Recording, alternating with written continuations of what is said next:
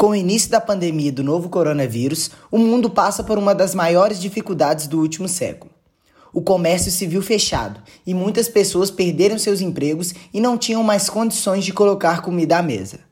Visando auxiliar as pessoas que são atingidas por calamidades, o senador mineiro Antônio Anastasia apresentou uma proposta que regulamenta fundos privados para socorro emergencial em calamidades.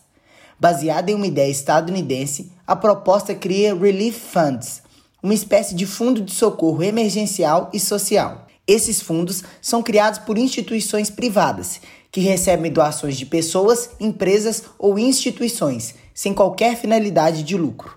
Esse projeto, na realidade, pretende instituir no Brasil uma realidade que já existe há muitos anos nos Estados Unidos.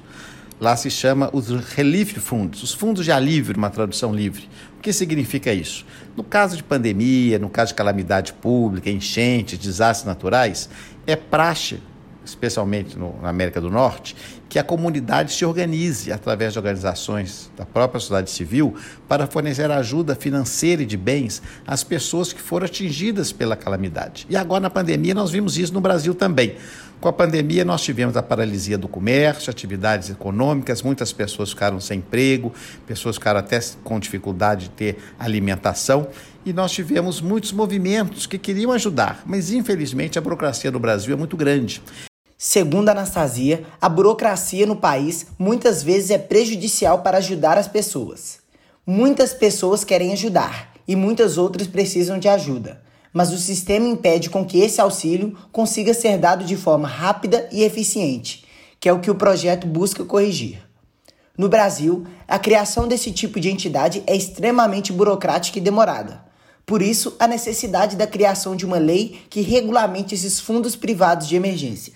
Essa proposta nossa cria uma entidade jurídica com regulamentação própria no Código Civil, que terá uma personalidade jurídica com regulamentação muito leve, o mínimo possível, mas para atender às exigências da legislação brasileira e esses fundos poderem auxiliar as pessoas vitimadas, aqueles que foram vitimados pelas calamidades públicas. Não só agora na pandemia, mas vamos supor que daqui a uns anos, Deus queira que não ocorra, mas infelizmente ocorre, uma grande enchente atinja um estado, uma cidade, e as pessoas que tiveram ali sua casa perdida, seu comércio danificado, podem receber ajuda desse, desses fundos.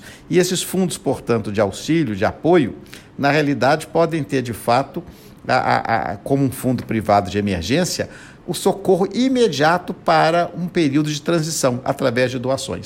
A iniciativa do projeto partiu da preocupação de membros da própria sociedade civil, incluindo associações, fundações privadas e instituições sem fins lucrativos de responsabilidade social, como a Associação Estímulo 2020, que buscaram criar soluções aplicáveis para o alívio dos impactos da pandemia do coronavírus no Brasil.